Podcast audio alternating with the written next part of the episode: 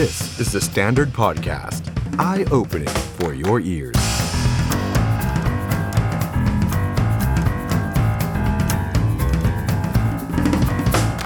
สวัสดีครับคุณผู้ชมครับ ต้อนรับเข้าสู่ The Standard Now ครับ นี่เป็นช่วงสัปดาห์พิเศษของเรานะครับ เราจะมาพูดคุยกันนะครับ อัปเดตสถานการณ์โควิด -19 ที่มันวิกฤตขึ้นเรื่อยๆ นะตอนนี้เนี่ยเรามีผู้ติดเชื้อในระดับ 2,000 มาเรื่อยๆ หลายวันแล้วนะครับ เพราะฉะนั้นช่วงนี้เป็นช่วงพิเศษครับ ที่ The Standard จะมาพบกับผู้ชมทุกวันเวลา 2 ทุ่มถึง 3 ทุ่ม กับผมออฟชัยนนท์หานคีรีรัตน์นะครับ คุณผู้ชมครับ นี่คือ The Standard Now ช่วงของโควิดนะฮะเราต้องดูแลตัวเอง บางคนบอกว่าดูแลตัวเองดีแล้ว แต่ทำไมก็ยังติดเชื้อโควิด -19 ได้ตอนนี้ เชื้อมันลุกลามบานปลายไปจนบางทีเราหาต้นตอมันไม่ได้แล้วนะฮะว่า เอ๊ะ เราติดเชื้อมาจากใครกันแน่ คุณผู้ชมครับใครที่เข้ามาแล้วทั้งทาง Facebook Live และก็ YouTube Live ฝากกดไลค์กดแชร์ ร่วมคอมเมนต์แสดงความคิดเห็นไปกับเราได้นะครับ เพราะว่าเราสามารถหยิบเอาคอมเมนต์ของผู้ชมนั้น ขึ้นมาแสดงที่หน้าจอได้นะครับ สวัสดีทุกท่านเลยนะครับ ที่รับชมเราอยู่ตอนนี้ทั้งทาง Facebook และ YouTube นะครับผม เอาละฮะวันนี้มีแขกรับเชิญสุดพิเศษด้วยนะครับ ที่เดี๋ยวอาจารย์เนี่ยจะมาพูดคุยกับเรานะครับ อาจารย์ชัดชาติสิทธิพันธ์นะครับ วันนี้จะมาพูดถึงสถานการณ์โควิด -19 ในมุมมองของอาจารย์ว่าอาจารย์คิดเห็นอย่างไร รวมไปถึงอีกหนึ่งท่านนะครับ ที่วันนี้เดี๋ยวจะมาอัปเดต เรื่องต่างๆ ที่วันนี้ได้มีโอกาสไปร่วมประชุม ร่วมพูดคุยกับทางภาครัฐมานะครับ นั่นคือคุณสุพันธ์มงคลสุธี ประธานสภาอุตสาหกรรม และคณะกรรมการร่วมภาคเอกชน 3 สถาบัน เดี๋ยววันนี้ได้มาร่วมพูดคุยกันกับท่านอย่างแน่นอนนะฮะ โดยเฉพาะเรื่องที่หลายคนอยากจะรู้ก็คือ เรื่องของวัคซีนโควิด -19 นั่นเองนะครับ ใครที่เข้ามาแล้วนะครับ ฝากกดไลค์กดแชร์ให้กับไลฟ์นี้ด้วย สวัสดีครับ คุณเลมอน สวัสดีครับ คุณพรชัย หลายคนบอกว่ามารออาจารย์ชัดชาตินะครับอะเดี๋ยวได้เจอกับอาจารย์แน่นอนนะครับคุณผู้ชมครับ ก่อนที่จะไปเจอกับอาจารย์ชัดชาติ ก่อนที่จะไปเจอกับประธานสภาอุตสาหกรรมนะครับ ผมขออนุญาตมาอัปเดต เรื่องของโควิด -19 ประจำวันนี้กันหน่อย คุณผู้ชมแสดงความเห็นกันมาได้นะครับคุณผู้ชมครับโควิด -19 วันนี้ผู้ติดเชื้อยังสูงอยู่นะฮะ2,012 รายครับตามหน้าจอเลยนะครับ เป็นผู้ติดเชื้อในประเทศโอ้โหเอาเป็นว่าส่วนเยอะแล้วกัน ต่างประเทศเนี่ยมีแค่ 11 นะครับ ที่เหลือคือในประเทศล้วนๆเลยครับ แล้วทั้งหมดตอนนี้ยอดสะสมเกิน 60,000 แล้วครับ บ้านเรา 61,699 รายครับ ยอดติดเชื้อสะสมแซงสิงคโปร์ไปแล้วนะครับ แต่ถ้าวัดเอาเฉพาะเดือนเมษายนคุณผู้ชมน่าตกใจเหลือเกิน แค่เดือนเมษายนเกินครึ่งแล้วนะครับ ของยอดสะสม เมษาเดือนเดียว 32,836 รายครับคุณผู้ชมครับ วันนี้มีผู้ป่วยหายเพิ่มขึ้นอีก 800 กว่ารายนะครับ รักษาหายแล้ว 34,000 กว่ารายกำลังรักษาอยู่ 27,000 กว่ารายนะครับ ซึ่งในจำนวนนี้ที่น่าเป็นห่วงคุณผู้ชมครับ ดูตรงสีฟ้านะฮะ มีคนที่อาการหนัก 695 ราย และใส่เครื่องช่วยหายใจถึง 199 รายครับคุณผู้ชม ช่องสีฟ้าเห็นไหมฮะ ทีมงานของเรา นี่เลื่อนมาให้ดูซูมให้ดูแล้วนะฮะ เราก็ภาวนา อย่างที่เราพูดทุกๆวันครับ เราอยากให้คนที่ป่วยโควิด ไม่ว่าจะอาการหนัก ไม่ว่าจะอาการเบา ไม่ว่าจะใส่เครื่องช่วยหายใจ อยากจะให้ทุกคนนั้นหายจากโควิด -19 จริง ๆ นะครับ สวัสดีทุกท่านเลยนะครับที่เข้ามาร่วมพูดคุยกับเรานะฮะคุณรัตดาสดครับ ตอนนี้สดนะฮะคุณนัทยาเย่ๆมาแล้วสวัสดีครับ คุณหมิวหมิวสวัสดีครับ คุณอภิสิทธิ์ คุณรัชตะ คุณทวียศ คุณการนะฮะนี่คุณการจนะศักดิ์นะครับ คุณประมวลนะครับ แต่ก่อนเป็นพี่ภูนะฮะพี่ตะพี่ตะเป็นพี่ที่ผมเคารพนับถือนะครับพี่ตะก็ได้ออกไปตามทางของพี่ตาแล้วนะครับ ผมผมก็มารับหน้าที่ตรงนี้นะครับ เจอกับคุณผู้ชมนะฮะทุกวันตอน2องทุ่มที่ The Standard Now นะครับ คุณปวริษาคุณวันเพนนะครับ คุณสุพัฒนาคุณอภิสิทธิ์ คุณโอ๊ตคุณภูมินนะฮะ คุณภูมินฝากคำถามมาด้วยนะฮะ โอ้โห บอกว่าภูเก็ต Sandbox ล้มไหม วัคซีนมาตามนัดไหม เห็นว่าเลื่อนเปิดประเทศนะฮะ โอ้คำถามนี้น่าสนใจนะครับ เดี๋ยวผมแปะเอาไว้แล้วกันนะครับ โอ้ สวัสดีทุกท่านเลยนะครับ คุณวัสมนคุณสุมาลี คุณพายุ คุณโอ คุณสุพจน์นะฮะ อะ ผมขออนุญาตอัปเดตกันต่อ พิมพ์คอมเมนต์ทิ้งไว้นะครับ เดี๋ยวทีมงานจะเอาขึ้นหน้าจอเรื่อยๆนะครับ วันนี้ที่น่าสลดและยังน่าเสียใจคุณผู้ชมครับ คือเรามีผู้เสียชีวิตเห็นสีดำๆไหมฮะ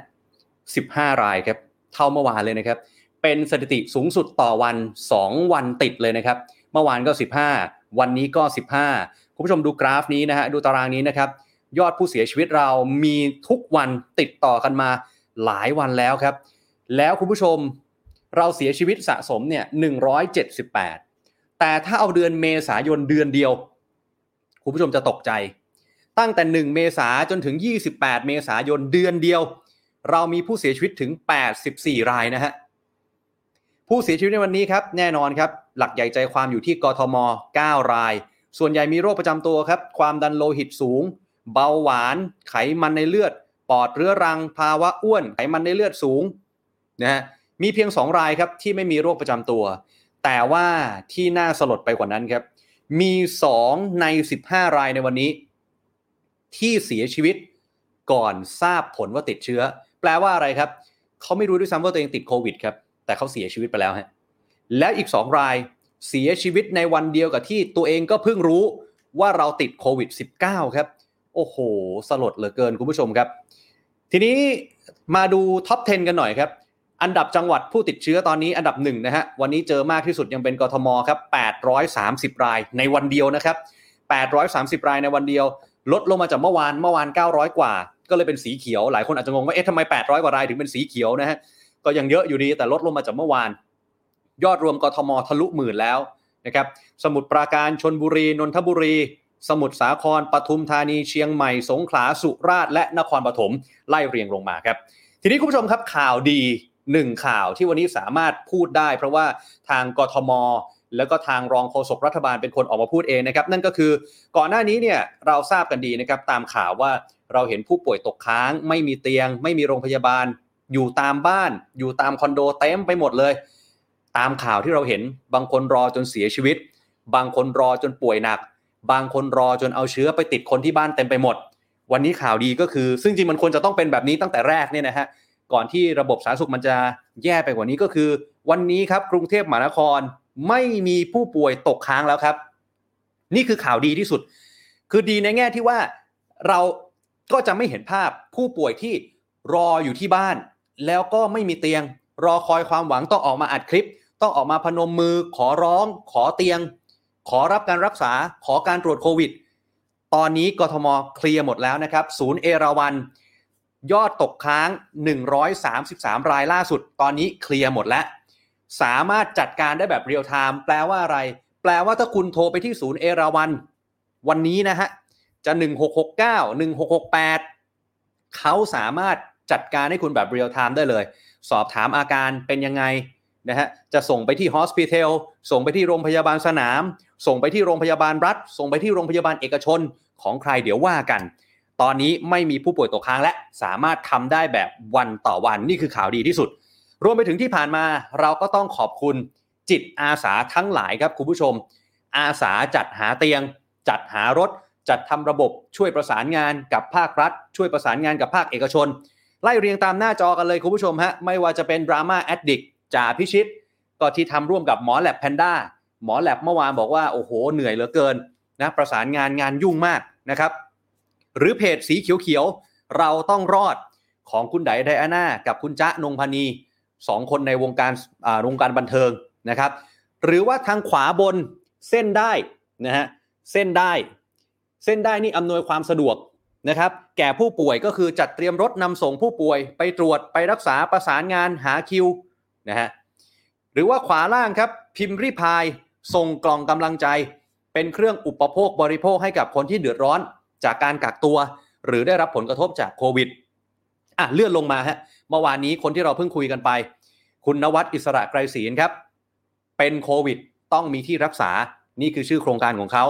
ช่วยเหลือผู้ป่วยติดโควิด คนที่ไม่มีที่รักษายังไม่ได้รับการดูแล add ไลน์ไปได้นะครับแอดมิสแกรนแท็กซี่โควิด -19 โอ้โห นี่ต้องนับถือน้ำใจครับ เป็นโครงการของโรงพยาบาลราชวิถี ที่เขา co กับแท็กซี่ ให้เอารถแท็กซี่มารับส่งผู้ป่วยโควิด โดยเฉพาะจำได้ไหมฮะว่าก่อนหน้านี้ปัญหาหนึ่งคืออะไร ปัญหาหนึ่งที่สำคัญก็คือ เตียงเนี่ยอาจจะมีแต่ไม่มีรถ ไม่มีรถรับส่งไปที่โรงพยาบาล รถพยาบาลไม่พอต้องยอมรับนะครับว่ามันไม่ได้มีแต่คนที่ติดโควิดเท่านั้น รถพยาบาลเนี่ยต้องไปรับผู้ป่วยหนัก ผู้ป่วยหมดสติอะไรเต็มไปหมดเลย มันไม่ได้มีแต่โควิด เพราะฉะนั้นรถพยาบาลก่อนหน้านี้ไม่เพียงพอนี่ราชวิถีเขาไป co กับแท็กซี่นะครับหรือแม้กระทั่งเพื่อหมอไทย fight โควิดนี่เขาระดมทุนนะครับจัดซื้อเวชภัณฑ์อุปกรณ์การแพทย์ ให้กับโรงพยาบาลระดับชุมชน ตำบลศูนย์เด็กเล็กที่ขาดแคลน และสีส้มๆฮะ โคแคร์ add ไปได้เลยนะครับ add โคแคร์อันนี้ปรึกษาแพทย์อาสา จะมีคุณหมอคอยตอบคำถามให้ข้อมูลเยียวยาจิตใจ หลายคนบอกว่า คือภาวะแบบนี้นะ ผมเชื่อว่าหลายคนเครียดนะสุขภาพจิตเนี่ย มันไม่ร่าเริงมันไม่ดี ยิ่งเสพข่าว ฟังผมเล่าอย่างนี้บางคน โอ้ยตาแว่นนี่มาเนี่ยโอ้ฟังแล้วเครียดอีกแล้ว โอ้ติดเชื้อสองพันอีกแล้ว โอ้ยแล้วมีคนเสียชีวิตอีกแล้ว บางคนเครียดนะผมก็เครียดคุณผู้ชมเชื่อไหมผมเสพข่าวทุกวันเนี่ย ผมก็เครียดนะฮะเอ้ยวันนี้ฉันติดหรือยังเนี่ย เนี่ยฉันติดหรือยังใส่แมสจนหน้าเป็นรอยเนี่ย ติดหรือยังนะฮะแต่อันนี้ไม่ต้องเป็นห่วงนะครับคุณผู้ชมเขาให้จัดรายการนี่มีประกาศของกทมบอกว่าจัดรายการก็ต้องใส่แมสใช่ไหมฮะแต่อันนี้ผมจัดที่บ้านนะ work from home ผมอยู่ที่คอนโดนะครับเพราะฉะนั้นผมอยู่คนเดียวด้วยคอนโดไม่มีใครเลยนะมีผมคนเดียวเพราะฉะนั้นผมไม่ต้องใส่แมสก็ได้นะครับ ผมอยู่ในห้องคนเดียวนะครับ เอาละฮะนี่คือเอเรื่องของเตียงที่วันนี้ดูแล้วปัญหาเรื่องเตียง น่าจะดีขึ้น ไม่อยากให้เกิดเหตุการณ์แบบอาม่า คุณอัพ หรือใครต่อใคร หลังจากนี้น่าจะเป็นระบบระเบียบและจัดการได้ดีขึ้นวันนี้เปิดเพิ่มด้วยนะฮะ191 โทรได้ตลอด 24 ชั่วโมง เบอร์ที่โทรหาตำรวจนี่แหละ แต่วันนี้เขาเอามาเปิดเพิ่ม 191 จะมีเจ้าหน้าที่ 20 กว่าคน คอยดูแลตลอด 24 ชั่วโมง สมมุติคุณโทร 1668 1669 ไม่ติด คุณโทร 191 เขาจะช่วยประสานกับ 1668 1669 ให้ ต่างจังหวัดโทรได้ไหมโทรได้ครับ ต่างจังหวัดสมมติคุณติดโควิด อยู่ที่ต่างจังหวัดเช่น อยู่ศรีสะเกดโทร 191 ปุ๊บเขาจะประสานไปที่สาธารณสุขจังหวัดศรีสะเกดครับ เพราะฉะนั้นถ้าคิดอะไรไม่ออกจำเบอร์อะไรไม่ได้ 191 ตั้งแต่วันนี้ทำได้แล้วเหมือนกันโทรได้แล้วเหมือนกันนะครับคุณผู้ชมครับอีกหนึ่งเรื่องขออัปเดตอีกหน่อยหนึ่งแล้วกันนะฮะเรื่องของหมอชนะครับคุณผู้ชม หมอชนะฮะหมอชนะ วันนี้มีดราม่าผมอ่านแล้วผมก็ รู้สึกว่ามันเป็นตลกร้าย คือมีรายงานว่าแอปพลิเคชันหมอชนะวันนี้เข้าไม่ได้ คนเข้าไม่ได้ครับจำได้ไหมฮะว่ามีอยู่ช่วงหนึ่งทางสบคก็บอกว่าทุกคนต้องมีต้องโหลดนะ หมอชนะถึงขั้นว่าถ้าใครไม่มีเนี่ยอาจจะมีความผิดตามกฎหมายเลยจำได้ไหมครับ มีอยู่ช่วงหนึ่งอะก็คนก็แห่กันโหลดเป็นล้านๆเลยนะสร้างขึ้นมาเพื่อที่จะรู้ว่า เอ๊ะ พื้นที่ตรงไหน มีสีเขียว สีแดง สีเหลืองตรงไหน มีจุดการระบาดของโควิดมาก นะช่วยเช็คอิน ร่วมกับไทยชนะใช่ไหมผมผมก็จะจำชื่อไม่ได้แล้วมันมันหลายชนะเหลือเกินนะเราชนะอะไรชนะอีกเนี่ยมันเยอะนะฮะก่อนที่ทางทีมผู้ผลิตเนี่ยเขาจะส่งมอบตัวหมอชนะ ให้กับภาครัฐ ดูแลแบบเต็มรูปแบบเมื่อต้นปีที่ผ่านมา ปรากฏ วันนี้ครับหนึ่งในทีมที่พัฒนาหมอชนะ ออกมาบอกว่าแอปเข้าไม่ได้ คนก็งงนะทำไมแอปเข้าไม่ได้แอปหมอชนะ จริงๆมีคนเนี่ยส่งมาหาผมหลังใหม่นะครับบอกว่าคุณออฟช่วยดูหน่อยทำไมแอปหมอชนะเขาเข้าไม่ได้ กับอีกคนนึงเนี่ยส่งมาบอกผมว่าเอ๊ะทำไมแอปหมอชนะเขาเนี่ยซึ่งมันมันควรจะต้องเตือนใช่ไหมฮะว่าที่ไหนเสี่ยงมากเสี่ยงน้อยและยิ่งตอนนี้เนี่ยมันดูเหมือนมันจะเสี่ยงทุกที่กลายเป็นว่าหมอชนะโชว์สีเขียว ไม่เสี่ยงสักที่เขาก็งงว่าอ้าวตกลงมันยังไงกันแน่ ปรากฏวันนี้หนึ่งในทีมผู้ผลิตพัฒนาแอปเขาบอกว่าอ๋อแอปหมดอายุ คุณผู้ชมฮะแอปหมดอายุนะฮะทั้งระบบ Android แล้วก็ iOS ตั้งแต่ช่วงเช้าเมื่อวานนะแอปหมดอายุ เพื่อนผมบอกว่าไปสนามบินนะจะบินไปต่างจังหวัด คือเขามีกฎนะอย่างบางจังหวัด อย่างเช่นภูเก็ตอย่างเงี้ยพอไปถึงเนี่ยก็ต้องเปิดหมอชนะ แล้วก็สแกนหรือเช็คอินอะไรก็ว่าไปทำไม่ได้เขาก็งงว่าทำไมทำไม่ได้ แล้วคือภูเก็ตเขาก็กำหนดว่าเอาคุณต้องต้องมีนะหมอชนะเนี่ย ปรากฏแอปหมดอายุฮะแล้ว ที่น่าอดสูไปกว่านั้นคือหนึ่งในทีมผู้ผลิตเนี่ยออกมาให้สัมภาษณ์นะฮะกับทีมข่าว เขาบอกว่ากระทรวง DES ก็ทราบดีอยู่แล้ว ว่ามันจะหมดอายุช่วงนี้ แต่ก็ยังปล่อยให้มันหมดอายุ จนระบบมันใช้งานไม่ได้ ครับ เป็นตลกร้ายของประเทศไทยเหมือนกันนะฮะมันแสดงออกถึงความความอะไรดีล่ะ คือคุณไม่ให้ความสำคัญกับหมอชนะแล้วหรอ ทั้งนั้นที่ก่อนหน้านี้รู้สึกว่า ต้องให้ความสำคัญกับมันมากซะเหลือเกินถูกไหมใช่ไหมฮะทำไมจู่ๆก็ไม่ให้ความสัมพันธ์กับมันแล้วนะแต่ล่าสุดอะคุณผู้ชมเราไปสอบถามมาจากกระทรวง DES ให้นะฮะกระทรวง DES ชี้แจงแบบนี้ มันเกิดข้อขัดข้องของระบบบริการในแอปพลิเคชัน ตรวจสอบแล้วแก้ไขแล้ว โดยโดยต้องอัปเดตเวอร์ชันนะฮะนี่ โดยต้องอัปเดตเวอร์ชันนะครับ และได้รับการอนุมัติในระบบ Android แล้ว กลับมาใช้งานได้แล้วนี่ DES ออกมาชี้แจงแบบนี้ เหลือระบบ iOS ที่ยังต้องรออนุมัติอ้าวแล้วผมใช้ iOS ผมเข้าไม่ได้ ก่อนหน้านี้นะฮะก่อนที่เราจะเข้ารายการเนี่ยเราลองให้ทีมงานของ The Standard เนี่ยทดสอบ ปรากฏว่า Android เข้าได้แล้วอ่า Android เข้าได้แล้วนะฮะ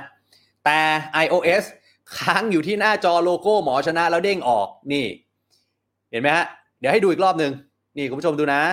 เข้าไปในแอปหมอชนะ อันนี้เป็น iOS นะฮะ iPhone นี่ เกิดการระเบิดตัวเอง ตุ้ม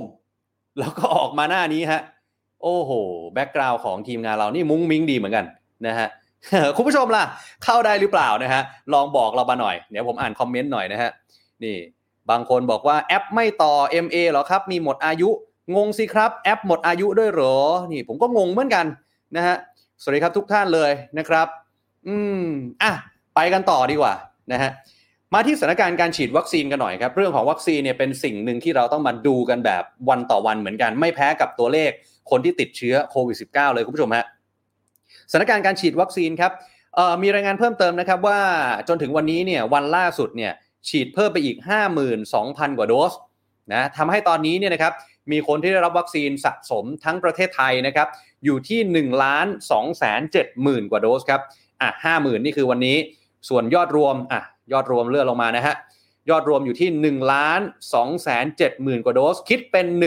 1.9 อุ้ย ใกล้จะ 2%แล้วนะเออก่อนหน้านี้จำได้ไหมฮะว่าไม่ถึง 1%กันมาอยู่นานเหมือนกัน ตอนนี้ก็สปีดอัพขึ้นมา แต่ก็ยังช้าอยู่ดี แต่ก็ต้องยอมรับว่าสาเหตุส่วนหนึ่งที่มันช้าเพราะว่าตอนนี้เราไม่มีของอะพูดกันตรงๆ เราไม่มีวัคซีน นะฮะเราไม่มีของเพราะฉะนั้นมันก็ฉีดได้เท่านี้เออมันเพิ่งจะมีเอ่อซิโนแวคที่เพิ่งมาเติมแอสตราเซเนกาก็ยังไม่มาเพิ่ม ก็ต้องรอล็อตต่อไปในเดือนมิถุนายนกรกฎาคมที่จะมาตามไทม์ไลน์ที่ทางรัฐบาลเขาได้ถแถลงเอาไว้นะครับนี่คือเรื่องของการฉีดวัคซีน ซึ่งทางกระทรวงสาธารณสุขก็ยังยืนยันคำเดิมนะฮะรัฐบาลก็ยืนยันคำเดิมว่า 100 ล้านโดส สิ้นปีนี้ต้องครอบคลุมประชากรร้อยละ 70 อย่างแน่นอนนะครับ ทีนี้คุณผู้ชมฮะพูดถึงเรื่องของวัคซีนแล้วเนี่ยแน่นอนว่าวันนี้ก็มีอีกหนึ่งข่าวคราว เป็นข่าวใหญ่เลยนะฮะเป็นเรื่องของการโคกันระหว่างภาครัฐ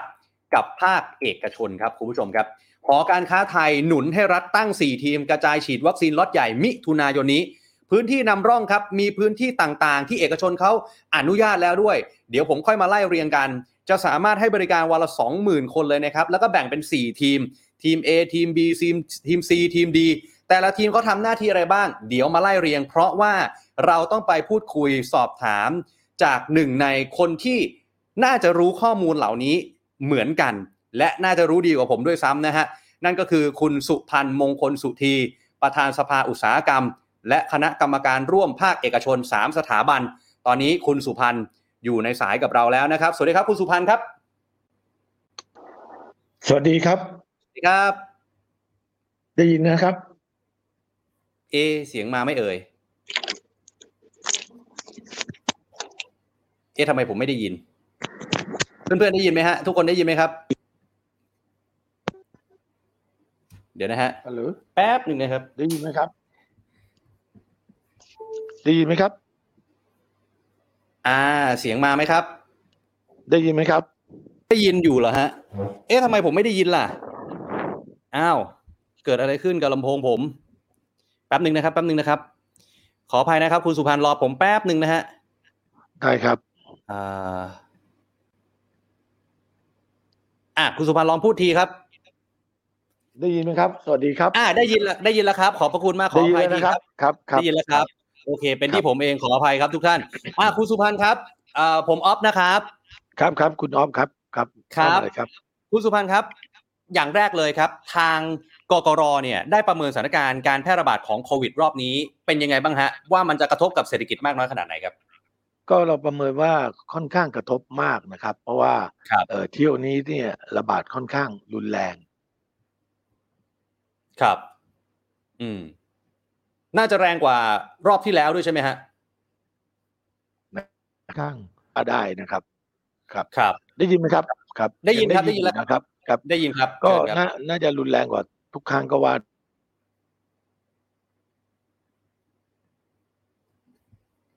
เอ เสียงขาดขาดหายหายนะฮะ ใช่ไหมครับ แล้วก็ทำให้ ใช่ครับ ใช่ครับ ครับ อ่าเชิญต่อต่อนะครับ ต่อครับต่อครับครับ ครับ ก็ก็อย่างที่บอกนะครับ วันนี้เองเนี่ยนะครับ การแพร่ระบาดค่อนข้างรุนแรงแล้วก็กระจายไปทั่วนะครับ แล้วมีผู้เสียชีวิตที่ค่อนข้างมากนะครับ ก็จะทำให ทุกคนเป็นห่วงนะครับ แล้วก็อืมการบริโภคก็จะลดลงเอ่อการท่องเที่ยวไม่ต้องพูดถึงก็ค่อนข้างย่ำแย่อยู่แล้วนะครับ ยิ่งทำให้คนในประเทศเองก็ไม่เที่ยวนะครับ เรื่องสภาพเศรษฐกิจโดยรวมเนี่ยก็คงจะลำบากนะครับสำหรับในประเทศอืมสำหรับการส่งออกนี่ก็ยังถือว่าค่อนข้างดีอยู่ เพราะว่าเอ่อครับเศรษฐกิจของทั่วโลกก็เริ่มดีขึ้นเอ่อตัวเลขครับการส่งออกก็จะดีขึ้นอย่างชัดเจนนะครับครับอืมอืมถ้าอ่าทางในมุมของคุณสุพันธ์เนี่ยทางออกที่กกรเห็นว่า การจะพลิกฟื้นสถานการณ์เศรษฐกิจในช่วงครึ่งปีหลังตอนนี้เนี่ย เราต้องไปกระตุ้นหรือว่ามีมาตรการอะไรออกมาดีครับ คือจริงๆแล้วเนี่ย มาตรการอย่างที่เราคุยกันทั้งหมดเนี่ย คือเรื่องของครับวัคซีนทำยังไงอืมให้การแพร่ระบาดนี่จะต้องหยุดยุติหรือลดลงอย่างรวดเร็วนะครับ เหมือนกับอย่างอังกฤษเนี่ยตอนนี้เนี่ยเขาก็ดีขึ้นนะทุกอย่างครับก็ดีขึ้นหมดนะครับ ไม่ได้ในอเมริกาเองนะครับ เพราะฉะนั้นสิ่งเหล่านี้เนี่ยคือสิ่งที่ มีความจำเป็นมากในการจัดหาวัคซีนนะครับ ในการฉีดวัคซีนให้กับประชาชนมากที่สุดเท่าที่จะมากได้ครับ อันนี้เป็นเรื่องหัวใจของการที่จะฟื้นฟูเศรษฐกิจรอบนี้เลยครับ ครับผมอ่าในในพูดถึงเรื่องของวัคซีนแล้วเห็นว่าอ่าวันนี้เนี่ยท่านนายกก็ได้นัดภาคเอกชนหลายฝ่ายเลย เข้ามาหารือเกี่ยวกับเรื่องของวิกฤตโควิด รวมไปถึงแผนกระจายวัคซีน วันนี้ทางกกรได้พูดคุยหรือว่ามีอะไรมาอยากจะเล่าให้กับผู้ชมได้ฟังกันในประเด็นนี้บ้างฮะ จริง ๆ แล้วเนี่ยเราก็มีการคุยกันในกกรก่อนหน้านั้นนะครับ เราก็มีครับเสนอเอ่อแนวทางไปสี่ด้านหนึ่งด้านเรื่องของการจัดหาวัคซีนสองคือด้านด้านของการกระจายวัคซีน หลังจากที่มีแล้วจะมีวิธีการกระจายยังไงสามก็คือเรื่องของการประชาสัมพันธ์สร้างความเชื่อมั่นสี่ครับเรื่องของการที่จะอำนวยความสะดวกต่างๆ ให้กับผู้ที่จะเข้ามาฉีดวัคซีนหรือ หรือเอ่อทำการเอ่อ พัฒนานะครับ หรือทำครับการที่จะช่วยเหลือให้มีการกระจายวัคซีนได้ง่ายขึ้นนะครับอันสิ่งเหล่านี้คือหัวข้อที่เรานำเสนอนะครับครับครับ เอ๊ะ เมื่อกี้มีคำถามจากคุณผู้ชมเขาฝากไว้ครับ คุณสุพันธ์นะ ก็คือเขาอยากรู้ว่าแผนที่จะเปิดภูเก็ต ในช่วงเดือนกรกฎาคมหรือปลายปีนี้เนี่ยยังเป็นไปเหมือนเดิมไหมฮะ ตอนนี้สถานการณ์โควิดมันดูเปลี่ยนไปจากตอนแรกอะครับ อันที่จริงเราก็ยังไม่ได้คุยกันแต่ว่า เออเราก็ยังมั่นใจนะครับ รวมทั้งคุณสนานกับเราก็ยังมองว่ารวมทั้งสภาอุตสาหกรรมท่องเที่ยวว่ามั่นใจครับการเปิดแผนภูเก็ตก็คงไม่น่าจะสะดุดนะครับ เพราะว่าแผนเปิดภูเก็ตนี่เราเปิดเปิดให้สำหรับเอ่อผู้ที่เดินทางมาจังหวัดภูเก็ตชาวต่างประเทศทั้งหมดจะต้องฉีดวัคซีนครบสองโดสแล้วนะครับอืมก็น่าจะไม่มีปัญหาในการเอ่อกระจายหรือแพร่ระบาดไปยังผู้ที่เดินทางมา หรือผู้ที่เดินทางมาจะแพร่กระจายการระบาดมายังเอ่อเอ่อชาวภูเก็ต นะครับ และสิ่งสำคัญครับวันนี้เองเนี่ยจะเห็นได้ว่าการเอ่อการฉีดวัคซีนในภูเก็ตนี่มีเพิ่มจำนวนโดสมากขึ้นอย่างเป็นนัยยะนะครับ เพราะรัฐบาลครับเองก็เร่งเร่งเครื่องนะครับ เพื่อจะเอ่อเปิดภูภูเก็ตให้ได้ครับ เอ๊ะตอนนี้เนี่ยเอ่อด้วยสถานการณ์ในกทมเนี่ยค่อนข้างที่จะหนัก ก่อนหน้านี้เนี่ยเรามีแผนไว้ว่าวัคซีนเนี่ยจะถูกส่งไปที่อะอย่างภูเก็ตเนี่ยแน่นอนว่าจะถูกส่งไปก่อน แต่ว่าตอนนี้เนี่ยด้วยความที่กทมมันหนักขึ้นเนี่ย มันจะเปลี่ยนแปลงแผนการส่งวัคซีนไหมฮะว่า เอ๊ะ เอามาที่กทมก่อนหรือว่ายังไงฮะตรงนี้ ผมเข้าใจว่าแผนการส่งวัคซีนเนี่ยเอ่ออันนี้เราก็ไม่ยังไม่ทราบแผนนะแต่เท่าที่เห็นคร่าวๆ วันนี้เขาจะเป็นการกำหนดอายุกับกำหนดคนที่เอ่อป่วยเป็นโรคนะครับอ๋อว่ามีโรคเอ่อเจ็ดโรคนะครับเขาก็จะครับเริ่มฉีดให้กับคนที่มีอายุ ตั้งแต่ 60 ขึ้นก่อน แล้วก็คนที่มีโรคประจำตัวเอ่อก่อน เพราะ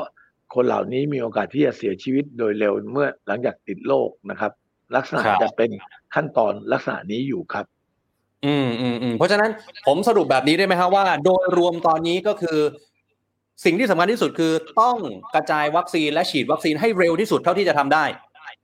ถูกต้องครับ เพราะว่าอันนี้เป็นเป็นคีย์พอยต์แล้วครับสำหรับการฟื้นเศรษฐกิจรอบนี้นะครับ นอกจากที่การช่วยเหลือจากภาครัฐแล้วนะครับ ครับครับโอเคครับวันนี้รบกวนคุณสุพันธ์เท่านี้นะครับ ไว้โอกาสหน้าได้มาพูดคุยกันใหม่นะครับ ครับขอบคุณครับคุณออฟครับสวัสดีครับสวัสดีครับสวัสดีครับนี่คือคุณสุพันธ์มงคลสุขทีนะครับ ประธานสภาอุตสาหกรรม และคณะกรรมการร่วมภาคเอกชน 3 สถาบันหรือว่ากกรนะครับ ผมเชื่อว่าทุกฝ่ายน่าจะเห็นตรงกันว่าสิ่งที่สำคัญที่สุด สิ่งที่จำเป็นที่สุดตอนนี้ก็คือการกระจายวัคซีนไปให้ได้มากที่สุดนะครับ ตอนนี้ของเราเนี่ยโอเคแหละ เราอาจจะติดขัดอยู่ที่ว่า เราก็อยากจะฉีด แต่วัคซีนเรามันยังไม่มา ตามแผนเดิมเนี่ยมันจะทยอยมา แต่บังเอิญมันเจอสถานการณ์โควิด -19 ที่มันหนักขึ้นมาตอนนี้อะเดี๋ยวก็ต้องรอกันต่อไปว่าจะเป็นอย่างไร ทีนี้เมื่อกี้ผมติดคุณผู้ชมเอาไว้ ก่อนที่จะไปเจอกับอาจารย์ชัดชาตินะฮะล่าสุดเนี่ยทางหอการค้าทางภาคเอกชน ได้มีการประชุมร่วมกันครับรัฐบาลกับเอกชน โดยคณะกรรมการหอการค้าไทยเขาเสนอแผนให้รัฐแบบนี้คุณผู้ชมน่าสนใจมาก ต้องลองฟังฮะเขามีแผนตั้ง 4 ทีมสนับสนุนครับ มีบริษัทเอกชนที่ถนัดในแต่ละธุรกิจ จะมาช่วยฉีดวัคซีน มาช่วยกระจายวัคซีนล็อตใหญ่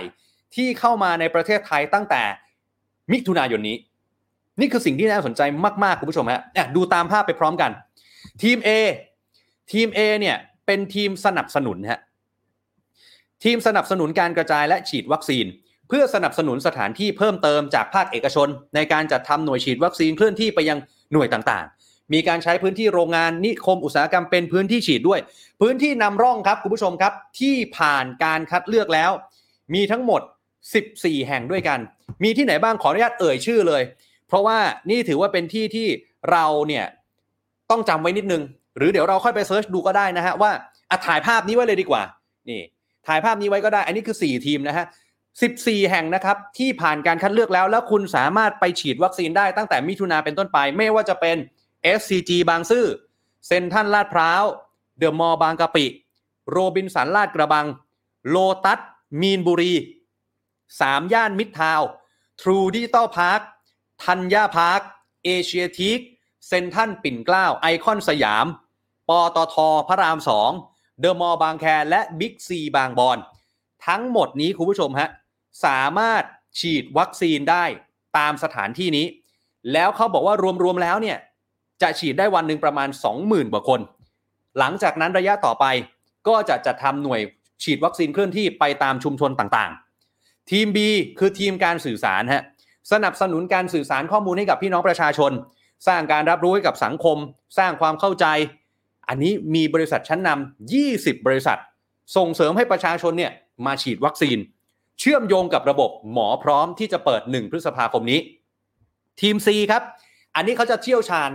เรื่องของเทคโนโลยีและระบบ IT ต่างๆ จัดระบบลงทะเบียนให้รวดเร็ว ระบบติดตามที่มีประสิทธิภาพ คุณผู้ชมเชื่อไหมฮะ หลายบริษัทเสนอตัวแอปพลิเคชันที่เอามาประยุกต์ได้ คุณเคยไปร้านอาหารแล้วต้องจองคิวก่อนไหมแอป QQ ฮะ แอป QQ อาจจะมาช่วยได้ Line อาจจะมาช่วยได้ Grab อาจจะมาช่วยได้ และทีมดี ทีมจัดหาวัคซีนเพิ่มเติมครับ Extra วัคซีน Procurement ครับร่วมกับภาครัฐ เครือข่ายโรงพยาบาลเอกชน โอ้โห จะไปสำรวจเลยว่า ยังมีลูกจ้างตรงไหน มีประชาชนตรงไหนยังไม่ได้ฉีด นายจ้างตรงไหนออกค่าใช้จ่ายได้ เพื่อแบ่งเบาภาระรัฐบาล จนถึงตอนนี้คุณผู้ชมเชื่อไหมฮะมีภาคเอกชนต้องการ 2,626 บริษัท มีพนักงานเกือบ 1 ล้านคนที่เขาอยากจะมาเสนอตัวเลย เดี๋ยวขอแบ่งเบาภาระรัฐบาลเอง ไปเอาวัคซีนมาเองแล้วฉีดเอง นี่คือ 4 ทีมครับ ที่เอกชนได้หารือกับภาครัฐในวันนี้คุณผู้ชมฮะนี่คือความคืบหน้าล่าสุดนะครับ เรื่องของการจัดหาวัคซีน การร่วมกันของภาครัฐและภาคเอกชนนะครับ ไม่รู้หรอกครับว่าสายไปหรือเปล่า แต่อย่างน้อยตอนนี้มีความคืบหน้าประมาณนี้มาอัปเดตกันนะครับ เอาละครับคุณผู้ชมครับแน่นอนนะฮะว่าวันนี้อย่างที่เราได้บอกไปตั้งแต่ต้นนะครับ วันนี้เราได้รับเกียรตินะครับจะมาพูดคุยเรื่องของโควิด -19 สถานการณ์ในบ้านเมืองเรา คุยชัดๆ กับชัดชาติ อาจารย์ชัดชาติสิทธิพันธ์อยู่กับเราแล้วนะครับ สวัสดีครับอาจารย์ครับ สวัสดีครับท่านผู้ชมครับอะได้ได้ยินไหมครับเนี่ย ได้ยินครับอาจารย์ชัดเจนแจ่มแจ้งเลยครับอาจารย์สวัสดีครับโอเคครับสวัสดีครับอ๋อสวัสดีครับท่านผู้ชมครับ ครับผมอาจารย์ครับ ผมพูดถึงโควิด -19 ก่อนเลยอาจารย์มุมมองของอาจารย์ตอนนี้การจัดการกับโควิด -19 ภาพรวมตอนนี้เอาทั้งประเทศก่อนแล้วกัน ภาพรวมทั้งประเทศเนี่ยเป็นยังไงบ้างครับอาจารย์คือคือต้องต้องเรียนนะผมว่ามันเป็นหน้าที่ของเราต้องดูนะครับ เพราะว่าผมเชื่อว่าไอ้โควิด -19 หรือโรคระบาดประเภทเนี้มันไม่ได้มีแค่หนนี้หนเดียวหรอก ผมว่าอนาคตก็มีอีกนะผมว่ามันก็คงต้องมองเพื่อหาทางปรับปรุงในอนาคตแล้วยกตัวอย่างไต้หวันนะคุณออฟไต้หวันเนี่ยถามว่า เฮ้ยเขาทำได้ดีมากนะหนเนี้ยเพราะอะไรทำไมมีคนตายแค่สิบเอ็ดคน คนติดครับแค่พันกว่าคน ประชากรยี่หกล้าน เพราะว่าเขาอืมเจ็บหนักมาตอนซาร์ปี2003เนี่ยโรคซาร์ระบาดหนักเขาเขาตายอันดับสามของโลกเลยนะ76คนจากบทเรียนของนั้นน่ะเขามาวิเคราะห์แล้วเขาก็ไม่ได้ผิดซ้ำอีกนั่นบอกว่าครับผมว่ามันมันก็แฟร์ที่เราจะมาคุยกันว่าเอ้ยมันมีปัญหาอะไรไหมแล้วก็เพื่อจะได้ปรับปรุงในอนาคตนะครับก่อนอื่นก็ต้องครับต้องก็ต้องขอขอบคุณบุคลากรทางการแพทย์ทุกท่านนะผมว่าทุกคนอืมทำงานหนักมาก แต่ว่าปัญหามันน่าจะอยู่ที่เรื่องการบริหารจัดการมากกว่าครับนะครับถ้าครับถ้าผมดูเนี่ยผมผมอาจจะมองเป็นสี่ประเด็นนะครับ ผมว่าครับผมว่าเรื่องเรื่องแรกคือเราเรามีความสำเร็จสูงในช่วงแรกในช่วงเวฟแรกเนี่ยเราทำได้ดีมากเลยนั่นผมว่าอืมอันเนี้ยเป็นอาจจะเป็นจุดที่ทำให้เราอาจจะแบบ เราเลยมามุ่งเน้นเรื่องการกระตุ้นเศรษฐกิจแทนน่ะ เราเราอาจจะชะล่าใจเรอาจจะไม่ได้ไปอาจจะเป็นประมาณนั้นนะครับ หรือว่าเราอาจจะคิดว่าเราเราควบคุมได้แล้ว มันคล้ายๆกับนี้ครับ ผมนึกถึง ประเทศอินเดียเลยครับประธานาธิบดีครับโมดีเนี่ยใช่ไหมโมดีเนี่ยจริงแล้วอินเดียทำได้ดีมากเลยช่วงปีที่แล้วมาถึงต้นปีจนกระทั่งเมื่อกุมภาพันธ์เนี่ยประธานาธิบดีโมดีประกาศชัยชนะเลยครับ ประกาศชัยชนะว่าครับอินเดียช่วยมนุษยชาติ ว่าอินเดียเนี่ยบอกว่ามีประชากร 18เปอร์เซ็นต์นั้นการที่อินเดียหยุดโควิดได้เนี่ยทำให้ประประเทศชาติมนุษยชาติเนี่ยรอดพ้นจากโรคโควิดครับแป๊บเดียวครับ วันนี้วันนี้อินเดียติดสามแสนหกตายใช่สามพันสอง นั้นพอครับพอประกาศ victory เร็วเนี่ยเราก็ลืมเรื่องเรื่องสาธารณสุขไป ผมว่าประเทศไทยถ้ามอง ผมว่าก็คล้าย ๆ กันนะผมว่าผมว่าตอนแรกรัฐบาลได้ผลดี แต่ผลครับดีเนี่ยผมเชื่อว่ามันมาจากสองอย่างฮะก็คืออมบริหารจัดการดีกับโชคดีครับแต่ที่สองอันนี้เราไม่รู้หรอกว่าอันไหนมากมากน้อย มันก็ทั้งอืมโชคทั้งบริหารจัดการนั่นหัวหัวใจในการบริหารคือว่าถ้าผลผลลัพธ์ที่ดีแล้ว ต้องปรับปรุงต่อเนื่องอย่าคิดว่าเราทำดีแล้ว นั้นตอนแรกของรัฐบาลทำได้ดีครับ มีการออกเงินกู้หนึ่งล้านล้าน แล้วมีการกันสี่หมื่นห้าพันล้าน ไว้สำหรับสาธารณสุขใช่ไหมอืมเพื่อเอาไปปรับปรุงระบบ แต่ปรากฏว่าปัจจุบันเนี่ยไอ้สี่หมื่นห้าพันล้านของสาธารณสุขเนี่ยใช้ไปแค่ห้าเปอร์เซ็นต์เองอืมใช้ไปแค่วันนิดเดียวฮะประมาณห้าพันล้าน ซึ่งแต่ว่าไปใช้เงินในส่วนที่ไปเยียวยาประชาชน เยอะ ตอนนั้นเรามีอยู่ประมาณหกแสนล้าน อันนั้นก็ใช้ไปแปดสิบเปอร์เซ็นต์ละอืมเงินฟื้นฟูเศรษฐกิจสามแสนห้าหมื่นห้าพันห้าร้อยล้าน ใช้ไปเกือบห้าสิบเปอร์เซ็นต์ครับ เงินสาธารณสุขสี่หมื่นห้าพันล้าน จะใช้ไปสิบเอ็ดจุดสามเปอร์เซ็นหรือห้าพันหกสิบห้าล้าน เงินเตรียมความพร้อมสถานพยาบาลหมื่นสามร้อยสิบสองล้านเนี่ย เมื่อวันที่ยี่สิบสามมีนาเนี่ยจ่ายไปศูนย์บาท อืมซื้ออุปกรณ์ทางการแพทย์สองพันเจ็ดร้อยล้าน จ่ายไปจริงๆแค่ร้อยสิบเอ็ดล้าน ครับใช่ไหมสถานการณ์ฉุกเฉินพันสี่ร้อยเก้าสิบเจ็ดล้านจ่ายจริงๆแค่ห้าสิบห้าล้านเพราะว่าเอ๊ะในผมว่ามุมมองมันมีอ่ามุมครับมองอาจารย์ตอนนี้เนี่ย ดูเหมือนว่าเรายังมีเงินเหลือที่จะออกมาจัดการตรงนี้เนี่ย มันต้องยังไงดีฮะตอนนี้ผมว่ามันต้องเร่งรัดนะมันต้องมี CFO ที่หรือว่าเป็นเป็น Chief Financial Officer ที่คอยไปเร่งรัดโครงการนะแต่ผมว่าอืมถ้าเกิดเป็นโครงการพวกเยียวยาประชาชนไอ้ทั้งหลายคนละครึ่งอะไรเงี้ยไปได้เร็วเพราะว่าผมว่าอาจจะเป็นโครงการที่ทำได้เร็ว แล้วก็แล้วก็เหมือนกับกระจายไปได้ไม่เร็ว ไม่ต้องไม่ต้องใช้ยุทธศาสตร์มาก แต่พอเป็นเรื่องสาธารณสุขเนี่ยผมว่าอาจจะมีเรื่องว่าต้องทำโครงการอะไร แต่ผมว่าตรงเนี้ยมันต้องเร่งทำมันแล้วฮะยกตัวอย่างครับง่ายๆคุณอ๊อฟอย่างไอ้สายหนึ่งหกหกแปดที่เราได้ยินกันไหมฮะ ที่ท่านนายกไปคอมเพลนว่าโทรไปไม่มีคนรับเนี่ยวันก่อนผมไปออกคลับเฮาส์กับน้องพยาบาลคนหนึ่งครับเพิ่งรู้นะว่าไอ้หนึ่งหกแปดเนี่ยเพิ่งตั้งเมื่อสงกรานต์นี้แต่ก่อนเนี่ยมันเป็นมันเป็นเบอร์ของอย่างอื่น แต่ว่าเผอิญว่าท่านทิบดีท่านเห็นว่าเออคนติดเยอะก็เลยเอาเบอร์เนี้มาเป็นเบอร์สำหรับโควิด ซึ่งอืมแล้วก็คนมาทำงานก็เป็นอาสาสมัคร เป็นเหมือนจิตอาสามาทำงานนะซึ่งถ้าครับเกิดเราคิดไปเนี่ยเราก็บอกเฮ้ยมันควรจะมีระบบ ไอ้แจ้งเหตุนี้มาตั้งนานหรือยังที่เป็นระบบแบบ professional หรือว่ามีครับคนที่มาทำงานแบบ หรือไม่ถ้าเกิดผมว่าเอาคุณหมอคุณพยาบาลที่เกษียณแล้วก็ได้ถูกไหมอืมท่านอาจจะไม่อยากออกหน้างาน เอาท่านมาช่วยครับเป็นคนตอบปัญหาจัดระบบ แทนที่เพิ่งมาตั้งตอนสงกรานต์แล้วก็อาจจะแบบรับมือไม่ได้อะไรเงี้ยเพราะฉะนั้นอันนี้อาจจะเป็นตัวอย่างอันหนึ่งที่ชี้เห็นว่าเอ้ยเราอาจจะแบบเราอาจจะประกาศความชัยชนะเร็วไปนิดนึงไหม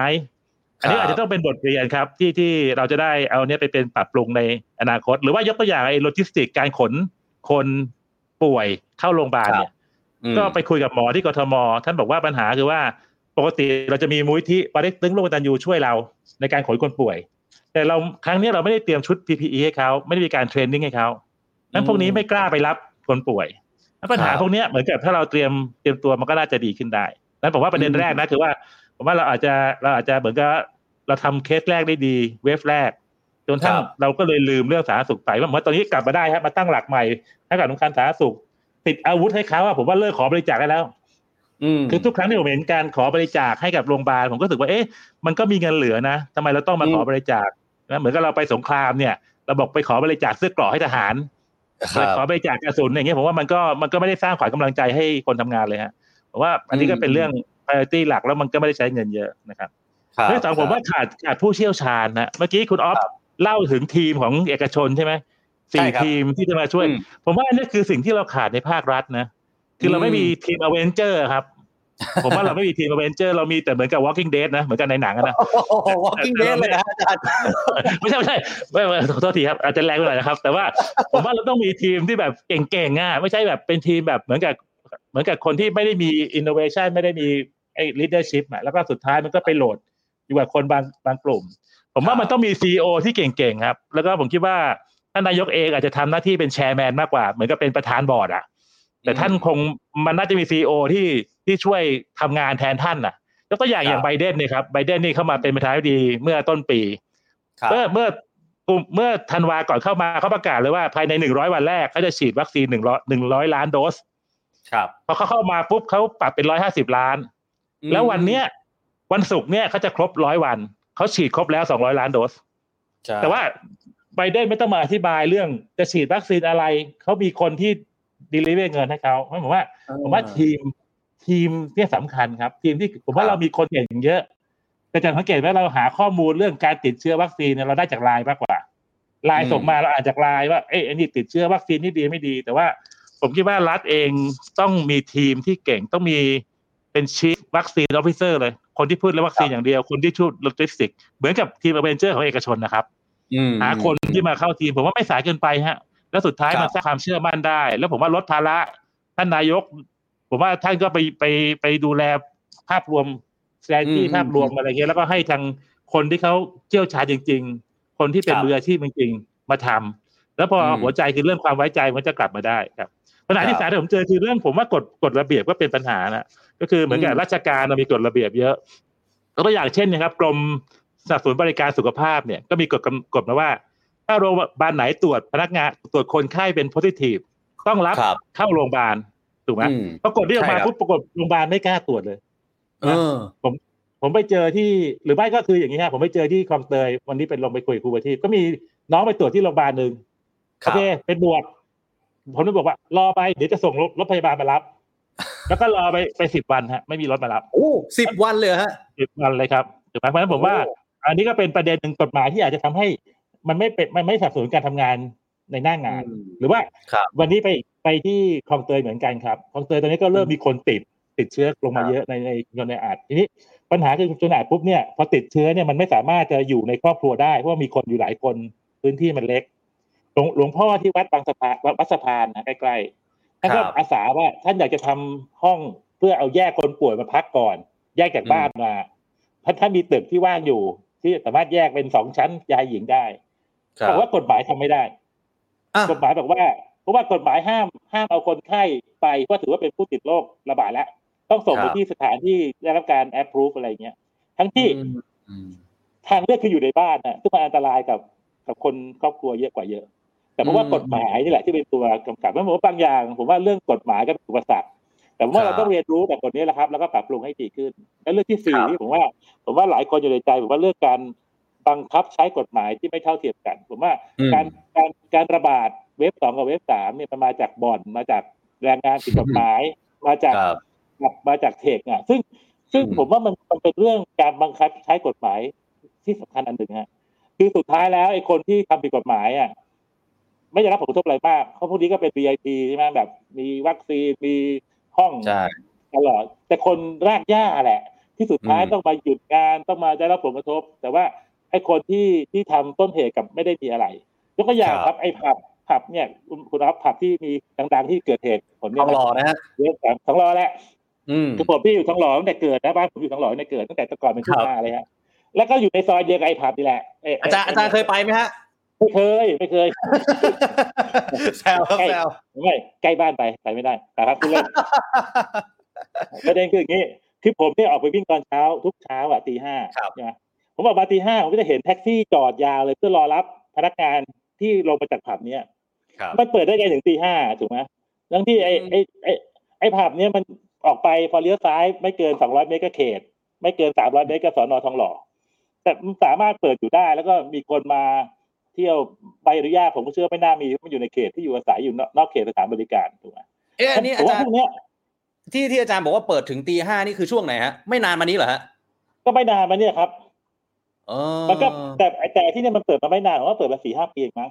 แล้วก็อืมก็จะเห็นว่ามันผมว่ามันเหมือนกับมีกิจกรรมถึงถึงเช้ามืดทุกเช้าอะซึ่งเราเป็นครับชาวบ้านนะเราก็ยังเห็นอืมแต่ทำไมอืมมันอย่างเงี้ยผมว่ามันก็ทำให้เกิดความไม่ไว้ใจในระบบอืมราชการอะ แล้วผมว่าอย่างเงี้ยมันก็จะมีผลต่อเรื่องการบริหารจัดการผมว่ารัฐต้องเข้มข้นอืในมการใช้กฎหมายให้เท่าเทียมกัน ไม่ใช่ว่าไปไล่จับแต่คนตัวเล็กตัวน้อย แต่ว่าคนที่อืมมีเส้นคนที่มีอภิสิทธิ์อยู่ได้ แล้วผมว่าปัญหาหลักครัๆบก็อาจจะเป็นสี่อย่าง แล้วผมก็ไม่ได้ตำหนิใครนะครับผมคิดว่ามันเป็นเรื่องที่เราต้องเรียนรู้อะ แล้วผมว่าเอาไปปรับปรุงในอนาคต เพราะว่าผมว่าโรคโควิดไม่ได้มาหนเดียวหรอกฮะผมว่ามันอยู่กับเราไปตลอดชีวิตน่ะ มันก็จะมีโรคใหม่ ๆ มาเรื่อยๆครับ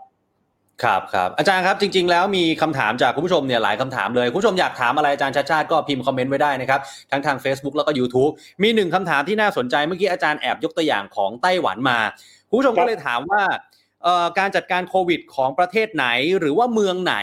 ที่ประเทศไทยเนี่ยน่าจะเอาเป็นตัวอย่างได้ครับอาจารย์ครับ ผมผมว่าผมผมอ่านมาผมว่าไต้หวันผมชอบนะเพราะว่าไต้หวันเนี่ยเขามีลักษณะคล้ายๆเรานะครับ ผมว่าไต้หวันครับเขามีคล้ายๆเราแต่ผมว่าเขาเป็นเชิงเชิงรุกมาก แล้วไต้หวันเนี่ยตอนที่เกิดโควิด เนี่ย ทุกคนคิดว่าไต้หวันตายแน่เพราะไต้หวันเนี่ยมีไฟล์ตรงจากหูฮั่นเนี่ยจำนวนมากเลยถูกไหมอืมแล้วแล้วปรากฏว่าไต้หวันยังไงคือเอ่อโรคระบาดมันระบาดต้นปีใช่ไหมช่วง December เนี่ยไต้หวันเขาเห็นแล้วว่ามีเคสที่เมืองจีนเขาแล้วไต้หวันเนี่ยผมว่าเขาโชคดีอย่างนะเขาไม่ได้อยู่ใน WHO เพราะว่าจีนเนี่ยไม่ให้เขาอยู่เหมือนกันต้านเพราะเขาไม่ได้อยู่ในระบบของ WHO แล้วเขาต้องครับช่วยตัวเอง คือเขาไม่สามารถอืมรอข้อมูลจาก WHO ได้ นั้นเขาเขาเห็นเรื่องมีโรคติดเชื้อปุ๊บเขาประกาศก่อนจีนประกาศสามอาทิตย์ ว่าอืมโรคเนี่ย transmit ระหว่างคนได้ หยุดอืม flight หมดทำ border control ปุ๊บ แล้วก็มาทำ tracing ของตัวเอง ผมว่าผมว่าไต้หวันเนี่ยเขามีระบบที่ดีจากซาร์สอย่างที่เรียนนะ แล้วก็ใช้ระบบไอ้ tracing เนี่ยดีมากเขาฉีดวัคซีนไปแค่จุดสองเปอร์เซ็นต์นะครับ ปัจจุบันนะอืมอืมฉีดวัคซีนน้อยกว่าเราอีก แต่ว่าคนติดไม่เยอะเขามีระบบอืมใช้ digital tracing เพราะทุกคนก็มีโทรศัพท์มือถืองั้นครับ การ tracing เขาเข้มข้น แล้วผมว่าคนไต้หวันเป็นคนก็ค่อนข้างที่กลัวอืมแล้วผมว่าเขาเจอซามาเยอะอะแล้วผมว่าผมว่าครับไต้หวันน่าจะเป็นตัวที่เราเอามาใช้ได้ แล้วออเดียแทงเมื่อกี้ท่านรัฐมนตรีออเดียแทงก็มาเมืองไทยหลายรอบครับ ผมก็เจอเขาแล้วผมว่าก็เป็นเป็นตัวอย่างที่เราเอามาน่าน่าจะประยุกต์ใช้ได้ยังคุยกับเขาอยู่ครับ แล้วก็ผมคิดว่าอนาคตน่าจะลองเอาพวกไอ้พวกแอปพลิเคชัน ตัวอย่างก็มีอย่างเรื่องหน้ากากครับ ช่วงแรกครับเขาก็ใช้แอปในการหาหน้ากากอ่าใช่ใช่ใช่มันก็ทำห้ไม่เกิดการขาดแคลน ใช่ครับ อืม อืมครับดีมากครับอาแต่อะอาจารย์ครับ ทีนี้ในมุมมองของอาจารย์ คือตอนนี้เนี่ยเราเห็นแล้วแล้วว่าภาครัฐคนที่มีอำนาจเนี่ยหรือว่าแม้กระทั่งภาคเอกชนที่ตอนนี้เริ่มเข้ามาแล้วเนี่ยเขาลงมือทำอะไรไปแล้วบ้าง หรือว่ายังขาดยังไม่ได้ทำอะไรไป แล้วในส่วนของอาจารย์ชัดชาติล่ะฮะคนที่ไม่มีอำนาจในมืออาจารย์ได้มีโครงการหรือว่าทำอะไรไปแล้วบ้างฮะ เพราะว่ามันมีบางคนเนี่ยเขาก็บอกว่าโอ้ยหยุดตำหนิกันเถอะช่วยกันลงมือทำดีกว่า อย่ามัวตำหนิกันเลยอาจารย์ครับอะ เดี๋ยวผมบอกกันผมว่าผมว่าไอ้การตำหนิการตำหนิได้นะครับตำหนิไม่มีใครตายไม่มีใครบาดเจ็บจากการตำหนินะครับครับตำหนิก็ไม่ลาออกด้วยครับไม่อันนั้นไม่ไม่ต้องห่วงนะแต่ผมว่าถ้าถ้าบริหารผิดพลาดเนี่ยครับ มีคนตายได้อืมบริหารอืมผิดพลาดหรือว่า หรือว่าเศรษฐกิจไม่ดีเนี่ยงั้นผมว่าตำหนิกันได้เอ๊ะผมได้ยินเสียงไอโคป่ะเออไม่ครับโอเคเสียงโอเคอยู่ครับ โอเคนะครับ แต่ที่คผรัมบผมคิดอย่างนี้ ผมว่ามาเอาปัญหาก่อนว่า แล้วทำไมผมว่าปัญหาของเราคือ พอมีคนหนึ่งมาตำหนิเรามาตำหนิคนที่ตำหนิแล้วเราก็มาตำหนิคนที่ตำหนิคนที่ตำหนิคือสุดท้ายไปทะเลาะกันใต้เนื้อหา แต่เนื้อหาจริงๆเนี่ยไม่ได้ไม่ได้คิดถึงประเด็นนั้นถูกไหมฮะอ่าถ้าผมว่าผมว่าอันเนี้ยก็คือจริงเองเออเออเอาเดียแทงไต้หวันเขาใช้ระบบไอ้ government zero เนี่ยเขาถ้ามีประเด็นอะไรเนี่ยเขาให้ comment ได้ level เดียวเช่นสมมติว่าอืมคนมา comment ว่าไม่ชอบ topic นี้ ห้ามครับคนมาคอมเมนต์ต่อคอมเมนต์นี้มันก็จบไม่ต้องทะเลาะกันงั้นผมว่าผมว่า ผมว่าให้ตำหนิไปเถอะอย่าไปกังวล แต่ว่าไอ้คนตำหนิต้องมีความรับผิดชอบในครับในเนื้อหาของตัวเองเหมือนกัน แล้วก็ถ้ามันเป็นเรื่องจริงก็ไปปรับปรุง ถ้ามันอืมเป็นเรื่องจริงผมว่าก็อย่าไปใส่ใจมาก มีเรื่องอื่นให้ทำเยอะแยะถามว่าอำนาจไม่ได้อยู่ในมือเราอำนาจอยู่ในมือเรานะครับ ปีละสี่ปีหนนะสองวินาทีตอนเรากากระดาษนะครับนั่นก็คือระบบประชาธิปไตยเนาะแต่ว่าอืมผมว่าช่วงหลังเนี่ยผมว่าระบบเทคโนโลยีมันทำให้เรามีมีพลังมีอำนาจมากขึ้นน่ะในการในการทำ ในการ voice ในการทำอะไรอย่างไอ้ change.org เนี่ยฮะที่เราเรื่องครับมันก็มีการโหวตมีการแสดง power เราได้อืมผมคิดอย่างนี้ยผมคิดว่ามิตินี้ผมว่าหน้าที่หลักเรานะ คือก็ต้องดูแลตัวเองครอบครัวคนรอบข้างที่ดีก่อน ครับ ถ้ามีถ้ามีกำลังเหลือ ค่อยไปช่วยคนอื่นนั่นไม่ไม่ไม่ใช่ requirement ว่าทุกคนต้องไปช่วยคนอื่นเพราะว่าผมว่ามันเป็นเรื่องแต่ละคนน่ะถูกป่ะอย่างของเราที่ทำอยู่ตอนนี้ครับ ผมคิดว่าตอนนั้นตอนที่โควิดระบาด ช่วงแรกเนี่ยตอนนั้นเรามีกลุ่มครับเบเทอร์แบงของอยู่แล้วเป็นกลุ่มที่ทำเรื่อง solution ในกรุงเทพแล้วก็คิดว่าปัญหาของของกลุ่มเมืองไทยเนี่ยไม่ใช่เรื่อง คนไม่คนไม่อยากบริจาคหรือไม่อยากช่วยเหลือ แต่บางทีครับคนที่บริจาคไม่สามารถไปเจอคนที่ต้องการได้เราก็จะอืมอืมเราจะไปอยู่โรงพยาบาลจุฬาจะเห็นโอ้โหมีของบริจาคมาพะเนินเทินทึกเลย แต่ไม่สามารถขนของเนี่ยไปให้คนที่ต้องการจริงๆได้ หรือว่าถ้าเกิดเราเห็นแท็กซี่ที่แบบออกเฟซบุ๊กว่าลำบากปุ๊บมีคนบริจาคเป็นสิบล้านให้เลย ครับเพราะเพราะนั้นเราไม่สามารถ match supply กับ demand ได้นั้นก็เลยเลยคิดโครงการไอ้บ้านใกล้เรือนเคียงนะครับ ก็คือว่าเราเอาอ่าชุมชนที่มีอยู่ทั่วกรุงเทพพันหกร้อยแห่งเนี่ยลงพิกัด Google Map แล้วก็ให้คนเนี่ยถ้าเกิดอยากจะช่วยเนี่ยลองช่วยชุมชนใกล้ๆบ้านก่อนอืมเพราะว่าชุมชนใกล้ๆบ้านเนี่ยคือคนที่เข้ามาทำงานในย่านที่เราอยู่ฮะถ้าเขาป่วยเราก็ไปไม่รอดเหมือนกันไงนั้นหลักการคิดตอนนั้นคือดูแลคนใกล้ๆบ้านก่อน ก็เป็นครับเป็น concept บ้านใกล้เรือนเคียงซึ่งก็ดีครับอย่างของผมเองอยู่ทองหล่อใช่ไหมครับ ก็ไม่น่าเชื่อว่าทองหล่อเนี่ยมีชุมชนแออัดอยู่สี่แห่งมั้งอืมมีหลังสอนอมีชุมชนลีลานุชชุมชนคลองเป้ง แล้วก็ชุมชนแก่มจันทร์ซึ่ง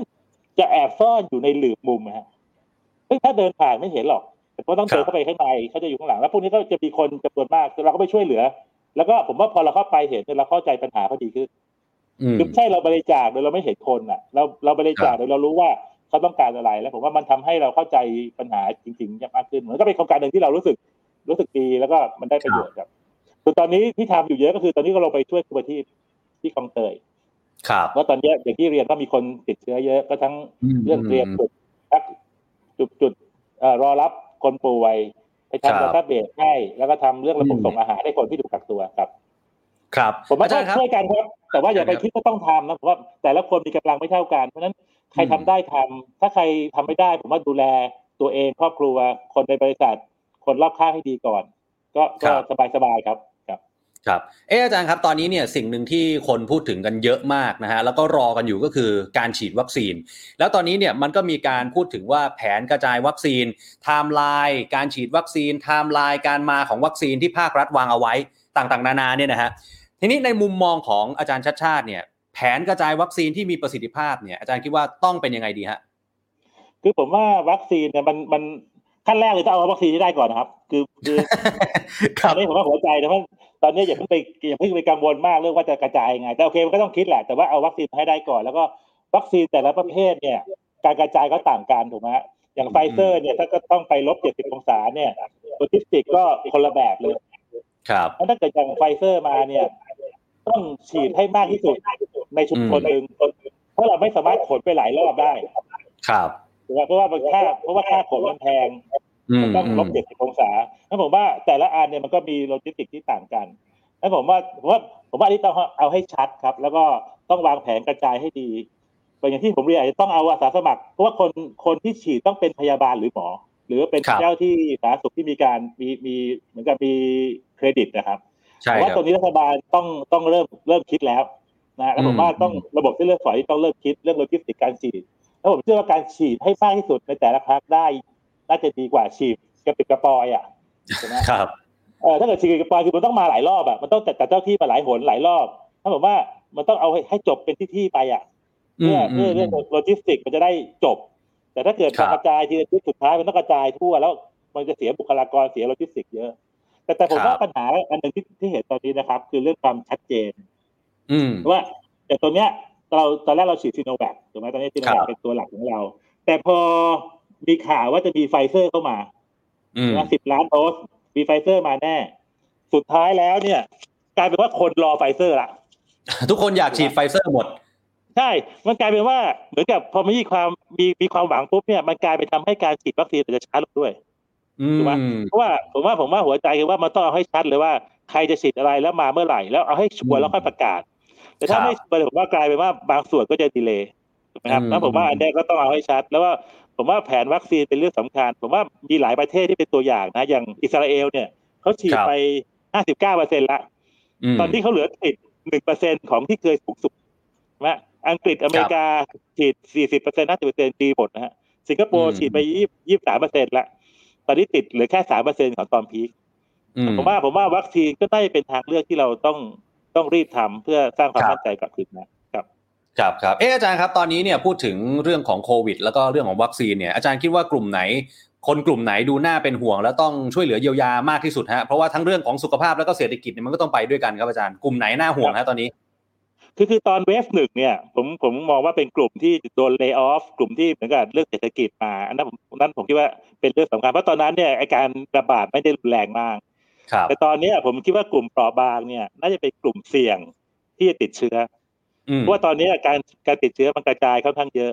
และกลุ่มครับที่มีโอกาสติดเชื้อสูงคือกลุ่มชุมชนแออัดที่การกักตัวการแยกตัวเนี่ยทำลำบาก แล้วก็เข้าถึงสาธารณสุขลำบากผมว่ากลุ่มนี้เป็นกลุ่มแรกที่ต้องรีบ ต้องรีบโฟกัสอันดับหนึ่งนะครับ เพราะว่าอันนี้ก็เหมือนกับเป็นไม้ขีดที่อยู่ในกล่องนะถ้าติดปุ๊บมันลามอย่างรวดเร็วอะใช่ไหมเหมือนกับมันมันเพราะเป็นคนจำนวนมากอยู่ด้วยกัน แล้วก็ผมว่าอันนี้ต้องรีบลงไปดูระบบสาธารณสุขเพราะฉะนั้นผมว่าผมว่าแต่ว่ารัฐก็เริ่มปรับตัวกทมก็เริ่มปรับตัวขึ้นนะอย่างวันนี้คุยกับครูประทีปก็มีการเอา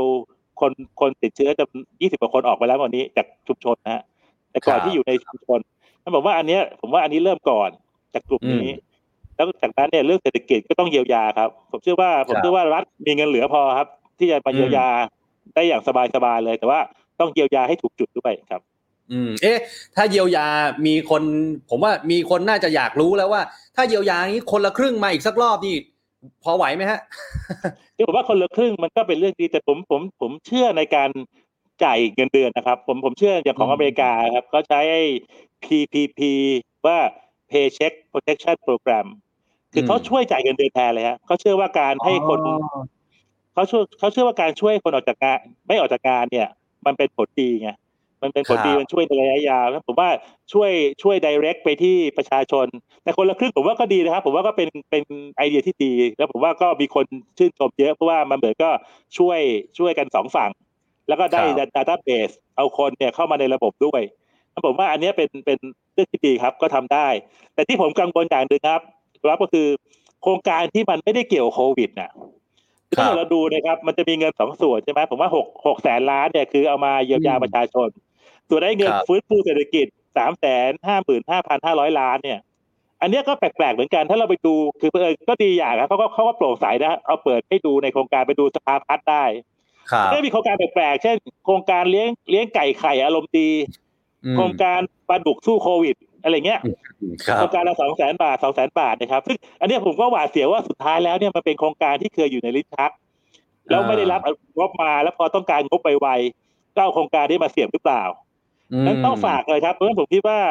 ผมคิดว่าอย่าไปทำไอโครงการที่หัวแตกมากจ่ายตรงไปที่อืมคนเลยจ่ายตรงไปที่พนักงานเลย จ่ายแทนบริษัทไปเลย ครับ ที่อเมริกาเนี่ยเขาใช้คือเขาเหมือนกับว่าให้ให้บริษัทยืมเงินไปจ่ายพนักงาน แต่ถ้ามีหลักฐานว่าเงินเนี้เอาไปจ่ายเงินเดือนจริงๆเขายกหนี้ให้อืมก็คือมันกระจายให้แหละ แต่ว่าต้องมีหลักฐานมามันก็จะให้พนักงานเข้าระบบขึ้น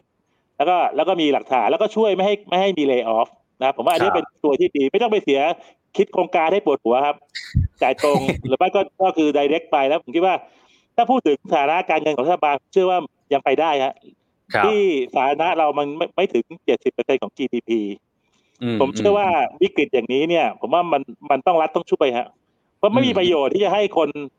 อดแล้วก็เศรษฐกิจยิ่งแย่ แล้วมันยิ่งฟื้นยากเพราะผมว่า ผมเชื่อว่าเราอาจจะต้องเปลี่ยนมุมมองการคิดเรื่องระระบบหนี้อะบางทีหนี้มันก็จำเป็น เพราะทุกชาตินะคุณรับดูไม่ไอไอตัว QE ทั้งหลายอะอืมันมีเยอะแยะเลยที่ต่างชาติอเมริกาก็หนี่ต่อ GDP ก็ไปร้อยี่สิบเปอร์เซ็นต์ละ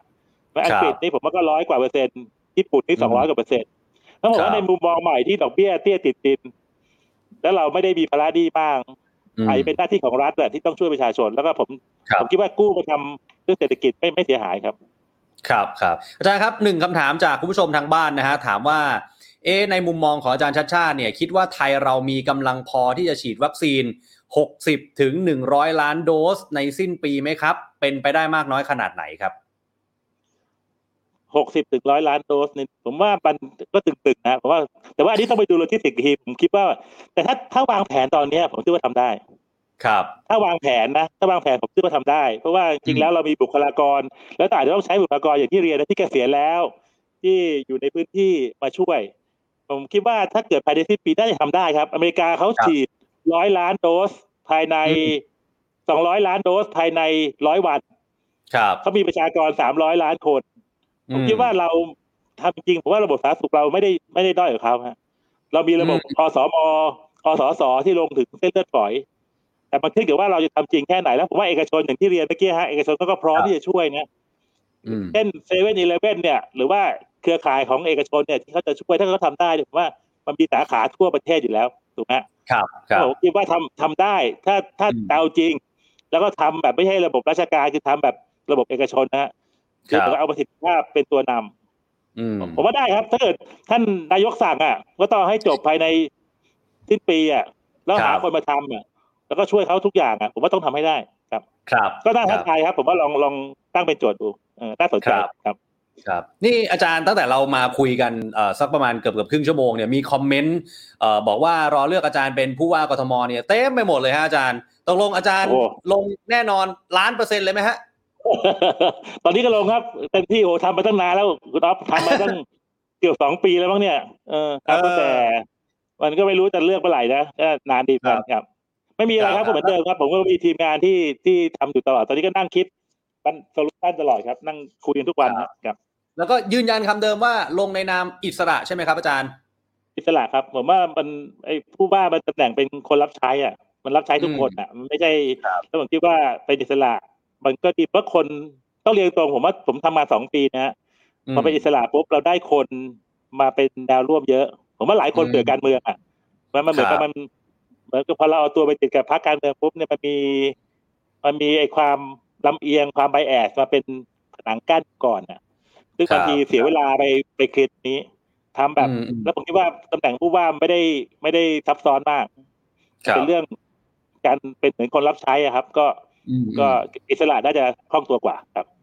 ครับครับอะอาจารย์สุดท้ายครับ อยากให้อาจารย์ให้กำลังใจเอ่อคุณผู้ชมนะหรือว่าบุคลากรทางการแพทย์นิดนึงฮะตอนนี้ถ้าเกิดว่าเขาได้มีโอกาสรับชมรายการของเราอยู่ครับครับก็ต้องกราบขอบพระคุณบุคลากรทางการแพทย์ทุกท่านนะครับ ผมว่าเราเป็นหนี้บุญคุณทุกท่าน ทุกท่านและทุกคนก็ทำงานเหนื่อยมากอย่างพี่ชายผมเนี่ยผมก็คุยบ่อยนะครับก็ไม่เคยมีเหตุผลไหนที่เขารู้สึกว่าเขาเหนื่อยเหมือนคนนี้เนาะ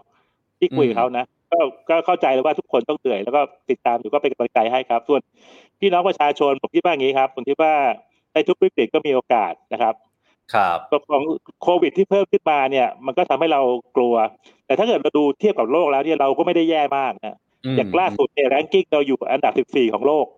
ไอ้ยอันดับ 13 ตกมาสี่ครับอันดับ แต่เราก็ไม่ได้เลวร้ายเหมือนอินเดียหรือว่าประเทศอื่นที่เขาตายเยอะกว่าเราแล้วผมว่าอืมตอนนี้รัฐบาลก็อาจจะเริ่มตระหนักมากขึ้น มีการเอาเอกชนมาช่วยมากขึ้นผมว่าสถานการณ์โควิด ผมเชื่อว่าถ้าเราปรับขบวนทัศน์วิธีการดำเนินการผมว่าเราน่าจะครับควบคุมได้ภายในสองสามเดือนข้างหน้านะครับ แล้วก็ผมครับว่าวิกฤตโควิดเนี่ยมันก็สร้างโอกาสให้หลาย ๆ อย่าง ผมเชื่อว่าอืมเรามีฐานข้อมูลที่ดีขึ้น ผมว่าหลายคนปรับความคิดที่ดีขึ้น ผมว่าเด็กรุ่นใหม่มีโอกาสมากขึ้นครับนะแต่ก่อนเด็กรุ่นใหม่ต้องแข่งกับธุรกิจที่ที่เหมือนกับ มีทุนอยู่แล้วเดิมมีร้านอาหาร ปัจจุบันเด็กรุ่นใหม่สามารถใช้ออนไลน์ได้ง่ายขึ้นเลย เพราะว่าคนเปลี่ยนมาใช้ออนไลน์เยอะขึ้น คนชินครับกับการสั่งอาหารออนไลน์ เพราะว่าโควิดถูกไหมอืก็ทำให้เกิดโอกาสใหม่ ๆ กับคนรุ่นใหม่ที่ไม่ได้มีต้นทุนเดิมอยู่ผมว่าผมว่าในวิกฤตมีโอกาสครับ ทุกคนแล้วผมคิดว่าหัวใจคือไอ้ต้องเริ่มในการคิดใหม่อะครับทั้งสิ่งที่มีอยู่ในใจเราเราอาจจะต้องไปหาความรู้ใหม่ ปรับมุมมองใหม่ แล้วดูโอกาสที่อยู่ในโควิดตรงนี้ผมเชื่อว่า ผมเชื่อว่าประเทศประเทศไทยจะไม่เหมือนเดิมครับ แต่ว่าเราครับทำให้มันดีกว่าเดิมได้ จากจากอืมสิ่งที่เกิดขึ้นครับครับเป็นกำลังใจให้อาจารย์ทุกขอหนึ่คนงครับครับขอหนึ่งคำถามสุดท้ายครับ มีหนึ่งคำถามครับจากคุณผู้ชมถามมานะฮะว่า ในภาวะวิกฤตแบบนี้เนี่ย คุณสมบัติผู้นำที่ดีในมุมมองของอาจารย์ต้องเป็นยังไงครับ สุดท้ายแล้วฮะคือผมว่าต้องใช้คนเป็นครับ อืมคือผู้นำเนี่ยไม่มีทางจะเก่งทุกอย่างได้ แล้ววิกฤตหนนี้มันเป็นวิกฤตเชิงเทคนิคคือโควิดไม่ได้กลัวปืนนะแล้วก็โควิดครัก็บไม่ได้กลัว ไม่ได้กลัวทหารไม่ได้กลัวการสั่งการโควิดกลัวความรู้อืมโควิดกลัวบุคลากรทางการแพทย์ครับผมว่าผมว่าหัวใจของผู้นำคือต้องใช้คนเป็น แล้วก็ต้องใช้มืออาชีพครับ ผมว่าผู้นำไม่ต้องรู้ทุกเรื่องนะแต่ผู้นำอืมต้องเลือกใช้ทีมต้องมีทีมเวนเจอร์ครับไม่ใช่ทีม Walking Dead ครับ ต้องทีมเวนเจอร์โอกินเคได้ต่อได้ ครับขอบคุณนะครับครับขอบคุณครับอาจารย์ครับ สวัสดีครับขอบคุณครับสวัสดีครับสวัสดีครับครับ นี่คืออาจารย์ชัดชาติสิทธิพันธ์นะครับ วันนี้มาร่วมพูดคุยกับเรานะครับ ในหัวข้อเกี่ยวข้องกับโควิด -19 คุยชัดๆ กับชัดชาตินะฮะเชื่อว่าเดี๋ยวเอ่อในอนาคตอันใกล้นี้เนยนะครับในช่วงที่จะมีการเลือกตั้งผู้ว่ากทมเนี่ยคงได้เชิญอาจารย์ชัดชาตินะรวมไปถึงผู้สมัครท่านอื่น ๆ ไม่ว่าจะเป็นมีสังกัดพักหรือว่าเป็นอิสระได้มาร่วมพูดคุยกัน ในรายการ The Standard Now นะครับแล้ววันนี้ขอบพระคุณทุกท่านนะครับที่ติดตามชม ขอบพระคุณทุกคอมเมนต์เลยนะครับผมเห็นหลายหลายคอมเมนต์เนี่ยโอ้โหชื่นชมอาจารย์ก็มา แล้วก็หลายหลายคอมเมนต์ก็มาร่วมพูดคุยกับเรานะครับแสดงความเห็นเกี่ยวกับโควิดเกี่ยวกับอาจารย์ชัดชาติเกี่ยวกับสถานการณ์ตอนนี้ ขอบคุณทุกท่านเลยทั้งทาง YouTube แล้วก็ Facebook นะครับพรุ่งนี้กลับมาเจอกันใหม่นะครับ ฝากกด Subscribe กดติดดาว The Standard เอาไว้ด้วยนะครับพรุ่งนี้2ทุ่มเจอกันกับผมอ๊อฟชัยนนท์ครับวันนี้ผมลาไปแล้วครับสวัสดีครับ Standard Podcast, eye opening for your ears.